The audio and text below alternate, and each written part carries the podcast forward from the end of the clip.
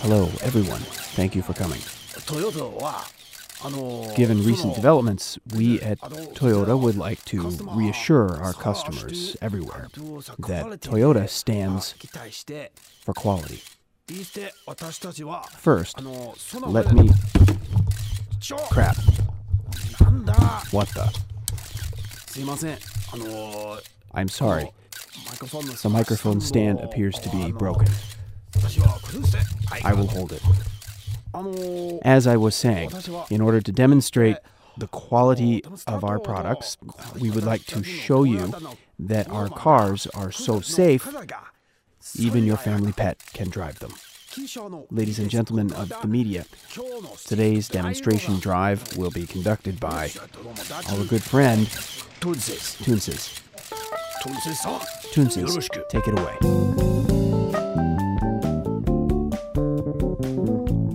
Oh, Toyota just goes from bad to worse. Kind of like my Japanese. I'm Jeff Horwich, and this is In the Loop. Uh, and how long has it been, really, since you heard a good Toonces the Driving Cat reference? Too long, I think. I'll tell you what, if nothing else, uh, after all this, Prius owners, the rest of us, not really that jealous of you anymore. We got a good, full, random show coming up today, including what I hope is going to be a great conversation about writing letters to the president. We will talk about open sourcing the moon landing, and we're going to sing about the federal budget. But we'll start with the car thing because even before all this Toyota stuff went down, I've been kind of itching for an update on the auto industry more generally. Just because I think when we were talking about cash for clunkers and the big auto bailout, the car companies were in the news constantly and everybody was thinking about it. And then it's been rather quiet since then, at least in the, the mainstream news. And I'm just kind of wondering how the companies are doing post bailout. As it turned out, this week was a big week for car company results. All the monthly sales figures came out. Uh, Toyota, even before uh, the recall stuff, was having a rough time. Sales were down 16% in January. Ford sold 43% more cars than they did a year ago. GM, 14% more. And Chrysler, 8% less. Uh, to have this conversation as we begin the show here, I've got Dave Cole on the phone with me. Dave is the chairman of the Center for Automotive Research, CAR. Get it? And uh, he's been on the show before. I'm glad to have him back on In the Loop. Dave, thanks for joining us. Oh, it's my pleasure. So, I'm going to give you a, a very basic version here of what seems like the conventional wisdom from where I'm sitting. Ford looking pretty strong. GM could go either way, and Chrysler probably still screwed. Why don't you uh, take a lunge at that? It's uh, there, there still is a lot of uncertainty, and Mhm. the auto industry has not been in a recession. A recession would have meant sales of about 14 million units. Uh, last year it was around 10 million. So the auto industry has been in a depression. Right. But as, as uh, things have settled down, the sales have picked up a little bit. So we have a much more optimistic picture emerging, but still with a great many uncertainties, particularly related to the future auto sales. How about the uh, the balance of success though among the three companies in question here? Well, Ford is, is doing a fine job, and the reason that Ford did not go into bankruptcy is that they felt they were at the edge of the cliff a few years ago, and they actually mortgaged the entire company. They joke about it, even the Blue Oval, uh, to get a line of credit. And most people said, you know, that's kind of a silly thing to do. Well, when credit disappeared, Ford now was sitting with available credit, and that really is what got them through this particular period. And the good news for Ford is that they didn't go into bankruptcy. The bad news for Ford is they have a huge debt, and they were not able to get uh, the labor contract. It was voted down by the UAW at Ford that both Chrysler and GM had. In hindsight, does it seem like a wise choice they made to skip the government bailout? Oh, I think it is for a number of reasons. One is is that most people don't like the idea that the government bailed out auto companies, and that's a negative in the marketplace. And they're they're taking advantage of that. They've seen, uh, of course, profitability here in the last quarter, and things are looking very bright. But the idea is not to become comfortable. I just gave a talk last week to their North American senior management, and my role was to make sure they understand just how competitive this industry is and how quickly things can change. For example, with what Toyota, with the safety issues, uh, the you know the unintended acceleration, the Absolutely. uh, shift, dramatic shift in the uh, value of the Japanese currency, which has been a very difficult thing for Toyota. So the tough part is never over in this business. Well, Since you mentioned Toyota, let me ask you quickly about that.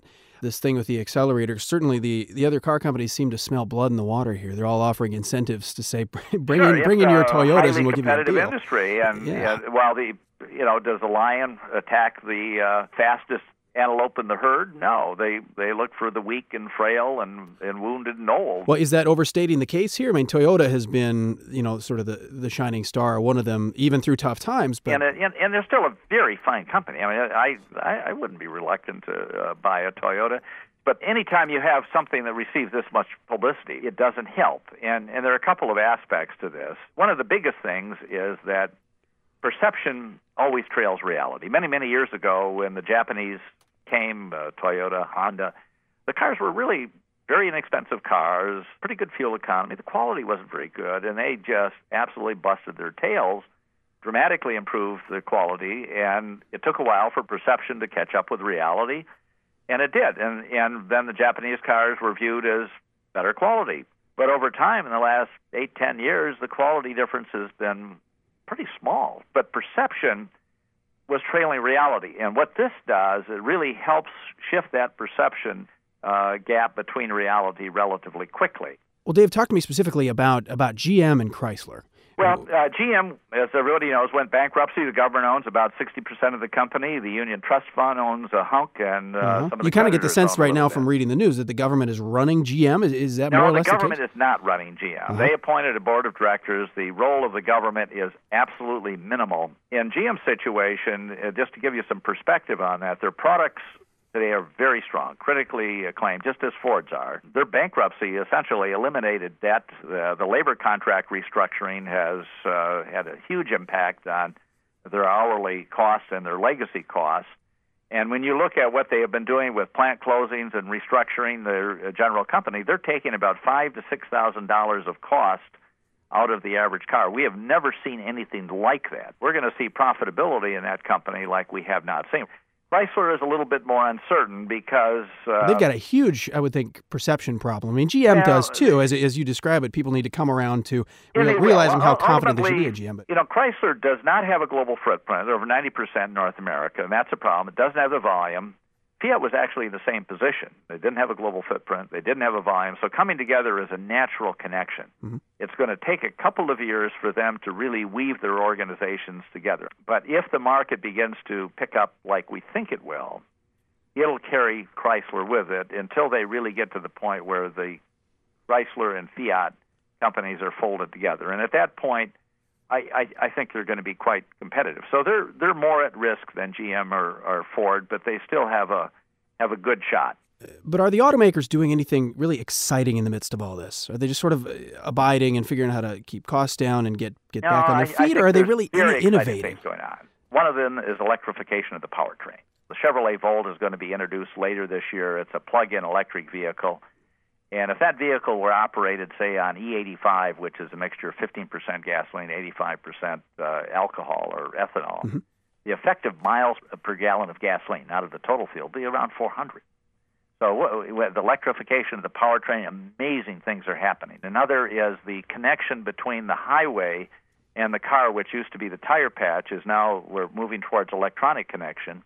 And one of the ramifications of that was you can now electronically connect car to car.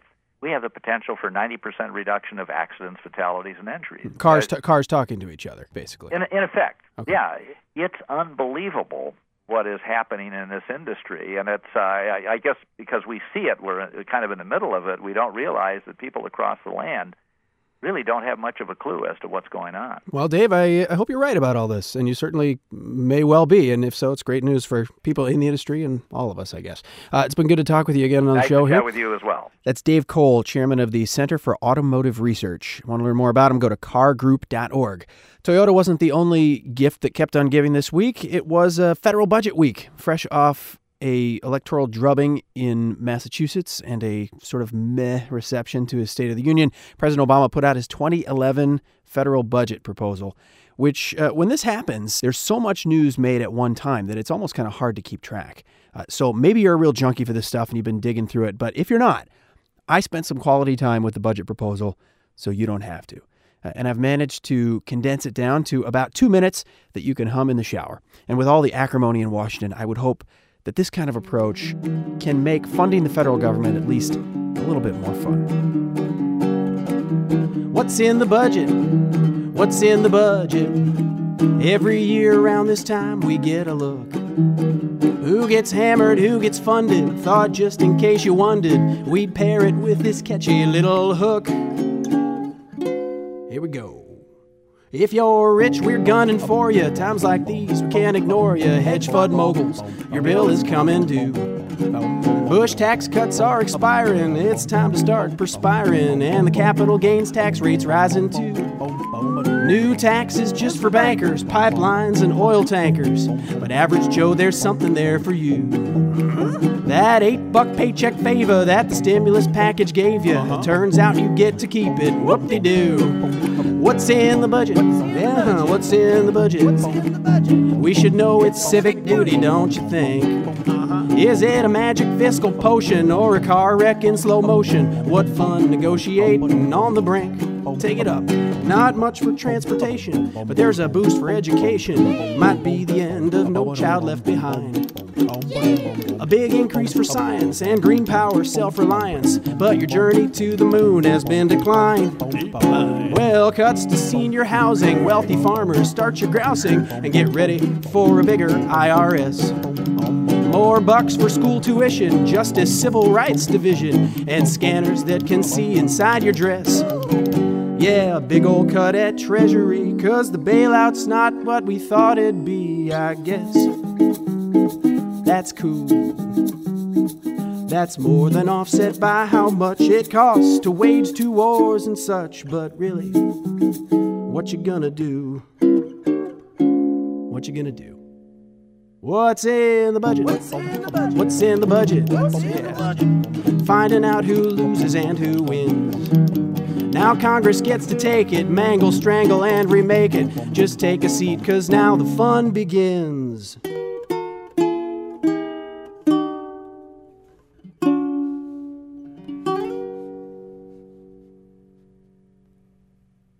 And you know, I got to the end of recording that song and I'd gotten a nice clean take of it, and I was just approaching the last phrase, and I realized I never did figure out how I was going to end the darn thing, so it just kind of peters out into this weird little chromatic deal. I, I, patched it up all right. Anyway, there's a video of it as usual on our Facebook page, loopfacebook.net, if you want to check it out. And speaking of Facebook, uh, I'm very excited because in the middle of the night the other night, without really uh, begging for it or holding a little fan drive or anything like that, we just quietly passed 2,000 fans on the page, which, if you look at the statistics, that puts us in a kind of an elite group of Facebook pages. Of course, you got pages for super famous people, and they have like millions and millions and millions of fans.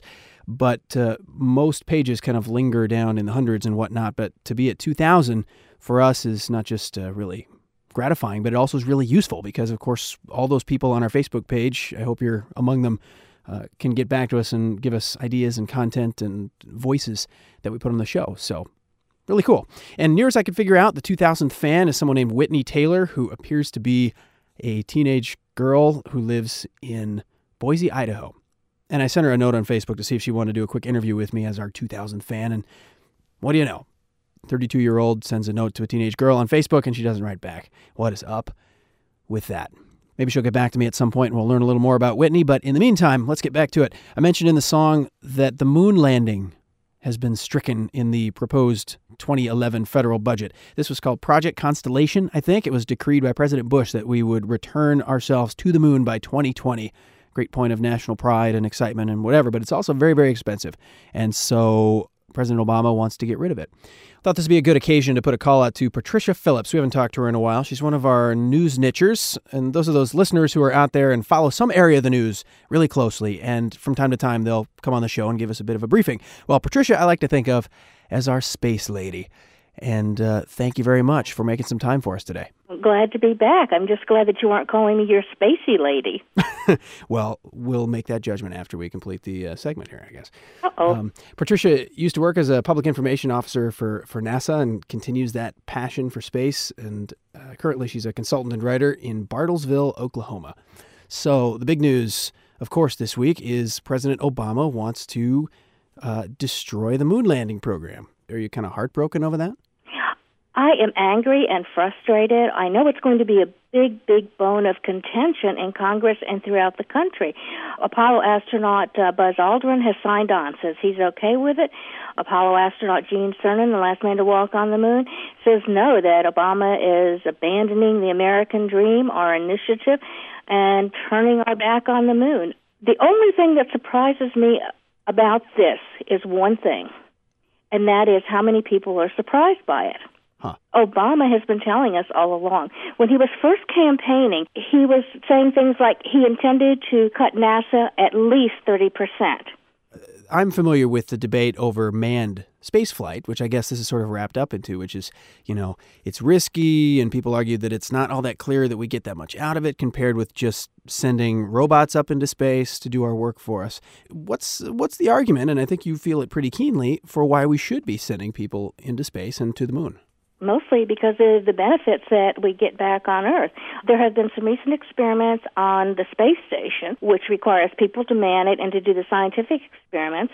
They're now working on a good candidate for a vaccine for salmonella. Another company is working on a potential treatment for muscular dystrophy all of the time that I've been involved with the space program, there's always been a percentage that says we shouldn't go do this. It's a waste of money. You know, fill up the pothole in my street 1st uh-huh. But this is how we get kids interested in science and math, and then they grow up to be researchers, doctors, engineers, and improve our lives. Mm. Uh, this is kind of like the shining light for saying to kids, there is a valid reason to suffer through science and math. Well, we all know from recent experience that President Obama can't exactly just take anything to Congress and, and uh, expect a rubber stamp. There will be people that will fight him on that, right? Oh, yeah. Bill Nelson is already going to fight. Uh, he's going to hold some hearings. Senator from uh, Florida, right? Uh-huh. Yep. And uh, Alabama representatives, Texas representatives, but I think it's a done deal. And I think the greater fear that I have and many other people have is we put the most into that beautiful international space station. We only have a few more flights, and after that, oh we are grounded unless we hitch rides with somebody else. Yeah, well, at least until we have to send Bruce Willis up there to destroy an asteroid or something, we'll pull the fleet out of retirement and, and make it happen. That's how these things work. Um, yeah. So when the space shuttle launches, what this weekend, I think, right? Yes, indeed. Are you going to watch?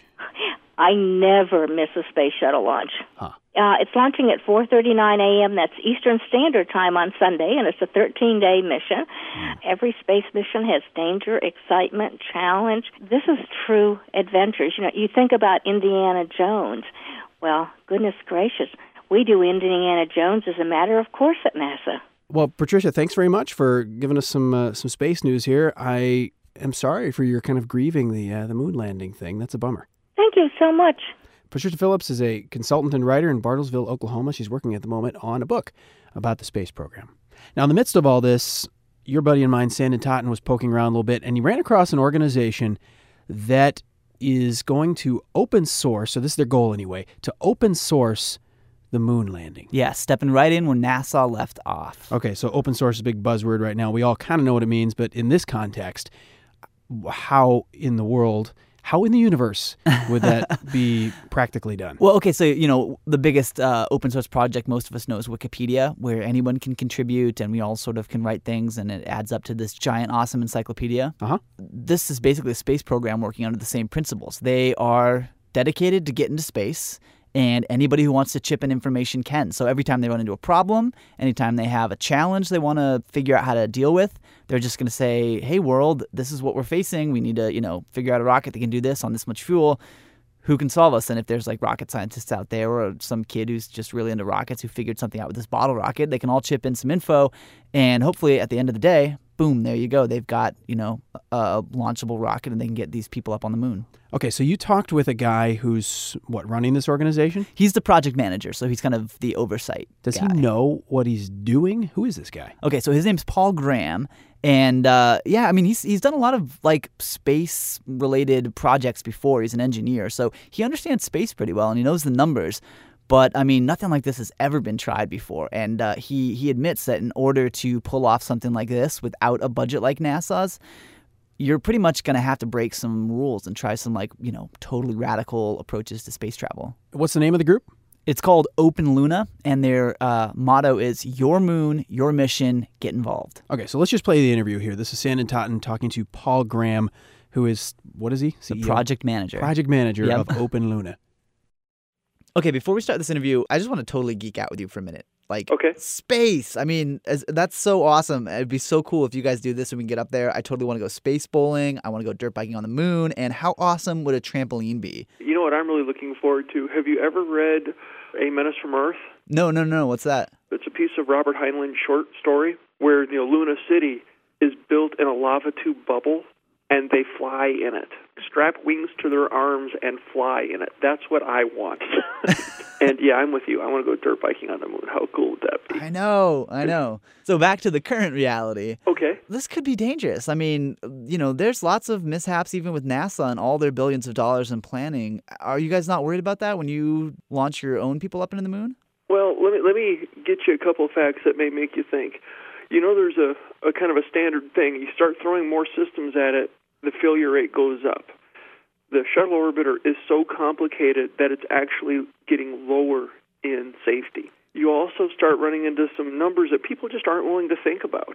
A lot of people die every year in terrestrial mountaineering. That that doesn't make me feel any safer though. It's not supposed to.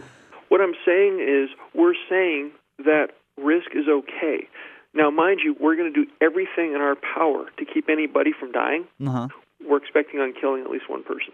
We're going to do everything we can to stop that.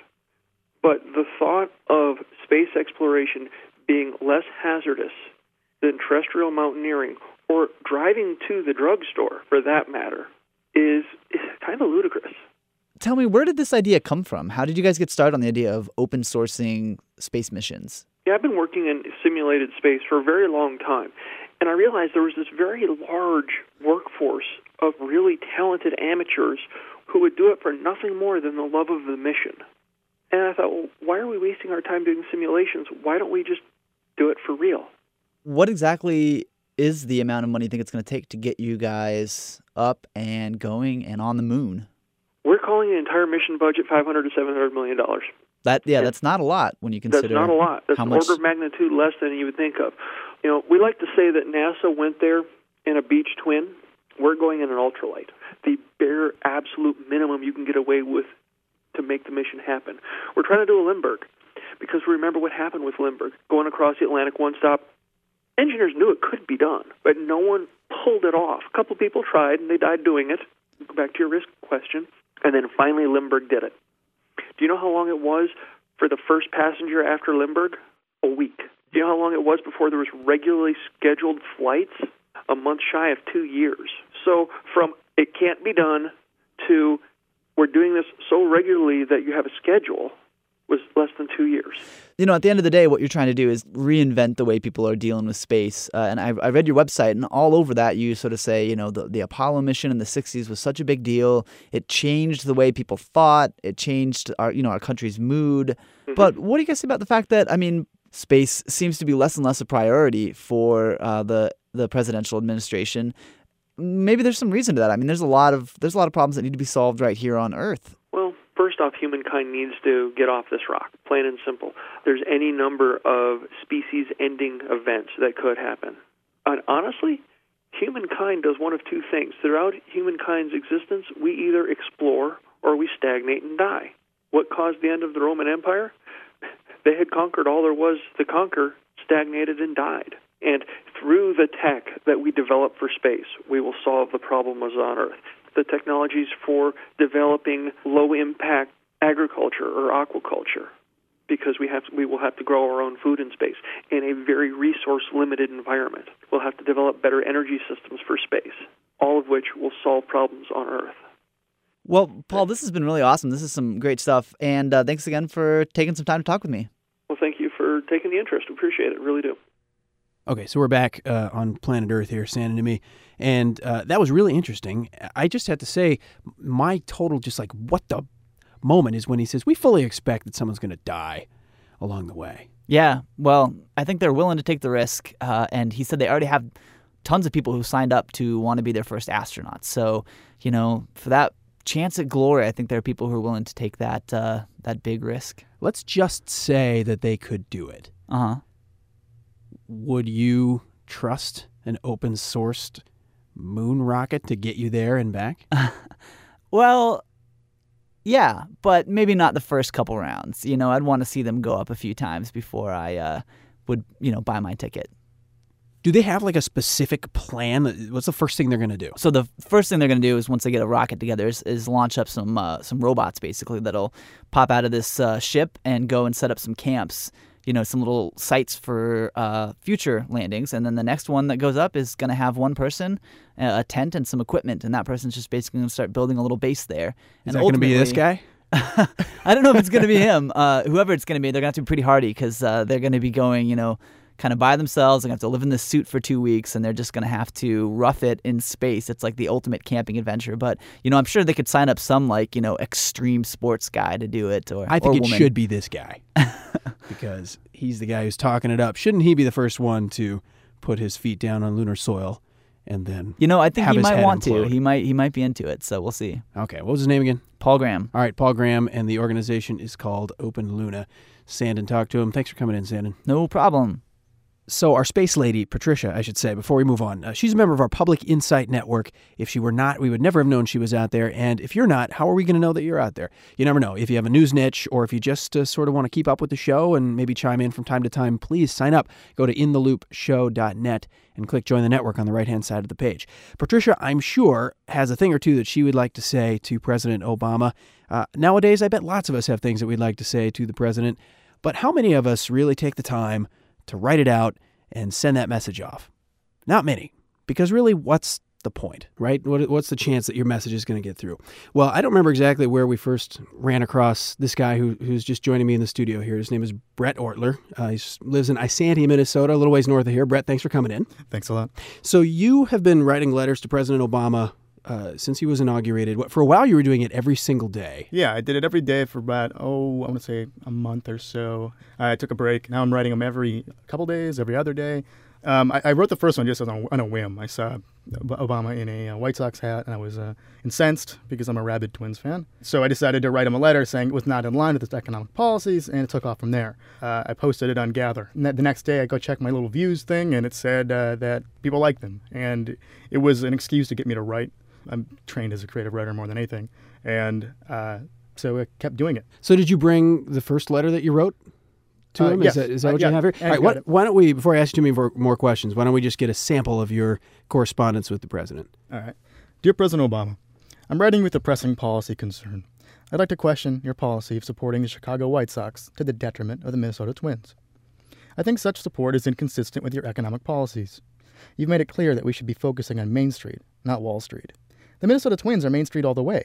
For instance, we don't play in some flashy, rich stadium. We play in a stadium that looks like a marshmallow. The Jumbotron at the Metrodome, it features an advertisement for sausage.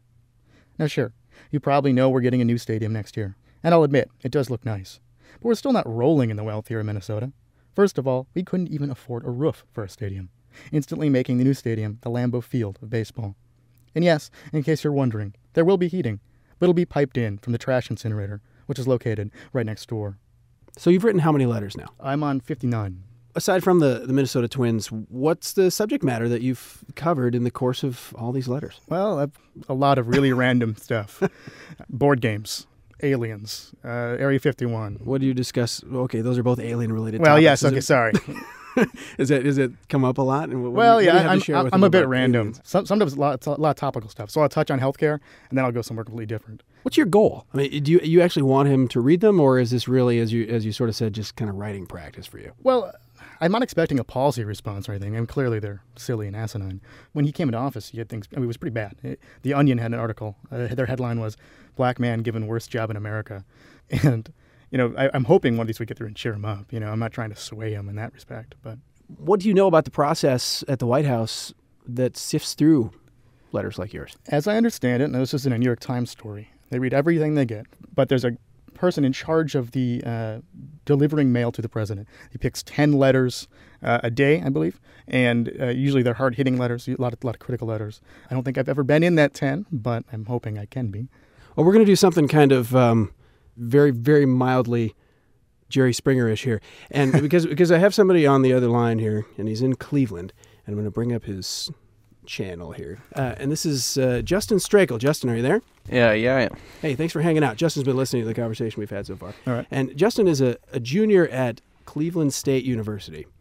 And he just came off a stint as a White House intern, right, Justin? Yep. Yeah, whose, whose job was to, to deal with these letters.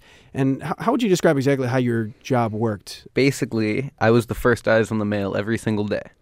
Brett, I read a couple of your letters, and they definitely were entertaining.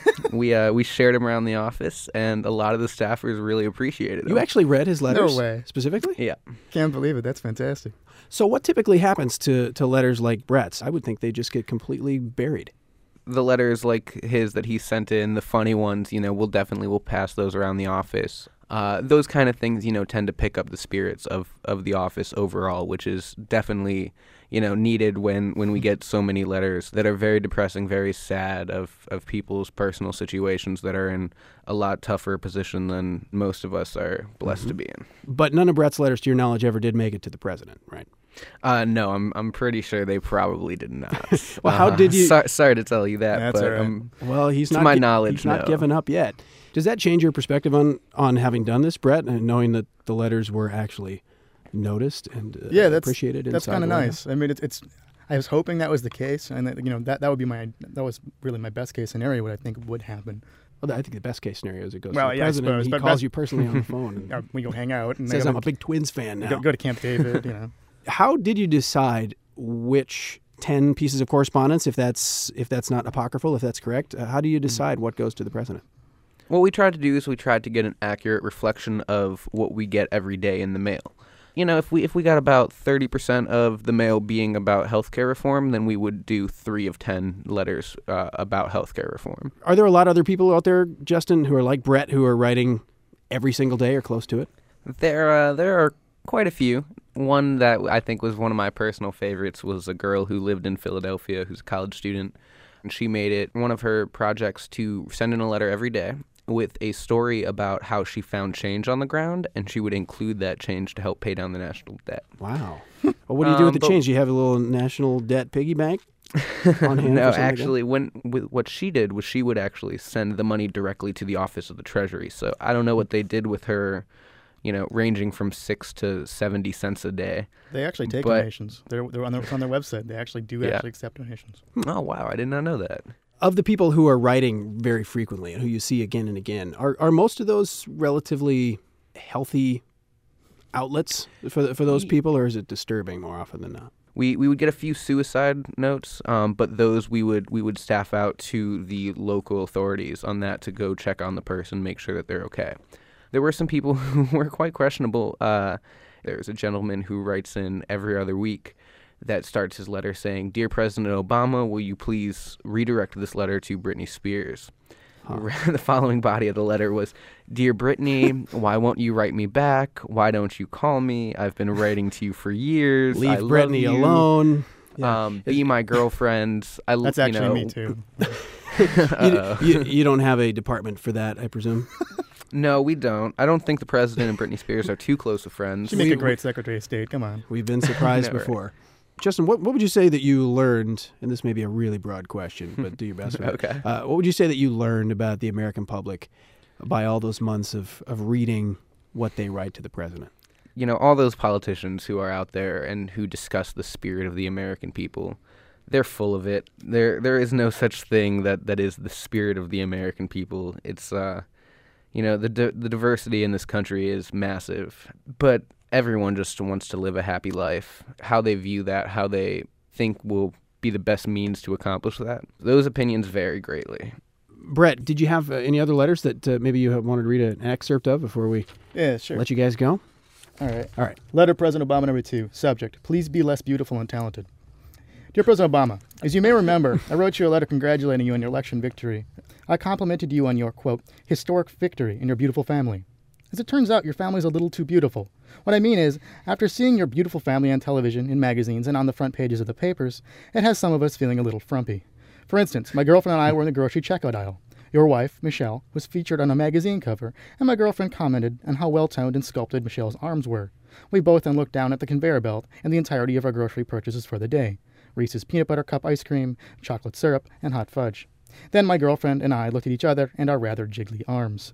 We frowned, picked up our items, and got out of line. Long story short, we ended up eating sorbet instead, and I blame you, Mr. President, for this variety of grocery self censorship.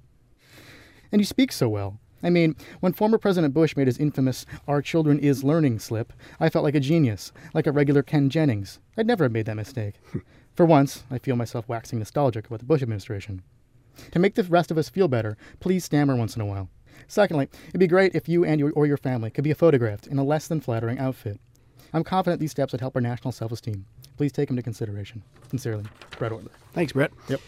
Justin, did you guys have a special pile for letters that uh, talked at length about how hot Michelle Obama is? there were quite a few creepers who wrote in about that.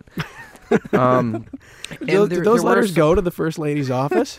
We, like we for them send to them sort to the first and- lady's office because it's it's their responsibility to to take care of that. I don't know what they them. did with them. Um, Before we let you go, do you guys have any questions for each other? Any secret heading I put at the top, or Actually, yes, I, I can give you a, a little secret. Um, you can write the word sample in pencil at the top left corner of your letter. Because what we do when, when we're going through all the letters and we code them to be about different issues is we write it in in pencil in the top left corner. So if you write sample, it uh and it might sneak past the volunteers and uh, it'll be in the pool of letters for consideration to be in the ten. The first lady's arms are so beautiful. Sample. well, I'm glad we could uh, get you guys together virtually here. Uh, Justin Strakel's in Cleveland. He's a junior at Cleveland State University. Thanks, Justin. Thank you. And Brett Ortler edits a literary journal. It's called Knockout, and he lives in Isanti, Minnesota. Brett, thanks for coming in today. thanks a lot. And thanks everybody for listening. This is the end of the podcast, and I'm not going to belabor the end of the podcast because I'll be honest, I am out of here for a week. I've got a cheap place to stay. I'm going to Florida to visit some friends for a week, and I am just so looking forward to escaping the snow for a bit. I'll just say that when I come back, we are going to be having our membership drive here at Minnesota Public Radio. And you remember last time we had a little link you could click uh, if you were becoming a new or renewing member and you wanted to just show a little support for In the Loop. Well, we've gotten a little more sophisticated this time around. And in fact, we should be able to track memberships sort of into the process and get kind of a 30,000 foot level view of members who care about the show and how much collectively they may have given and uh, all that kind of stuff. So think about that. It's coming up in a couple of weeks, and if you do want to show that you uh, appreciate the show and, and public radio in general, and Minnesota Public Radio, of course, but in the loop specifically, we will have some very specific links that you can go through to take care of your membership. And uh, Sanden and I, most of all among everybody, will certainly be be grateful to see that. So stay tuned for details. Watch the Facebook page, watch our regular webpage, and keep listening to the podcast. We're produced by Sanden Totten with Anna Weigel and me. I'm Jeff Horwich. I will talk to you, well, maybe in two weeks. Sanden might have something special for you next week. We'll see. Stay tuned.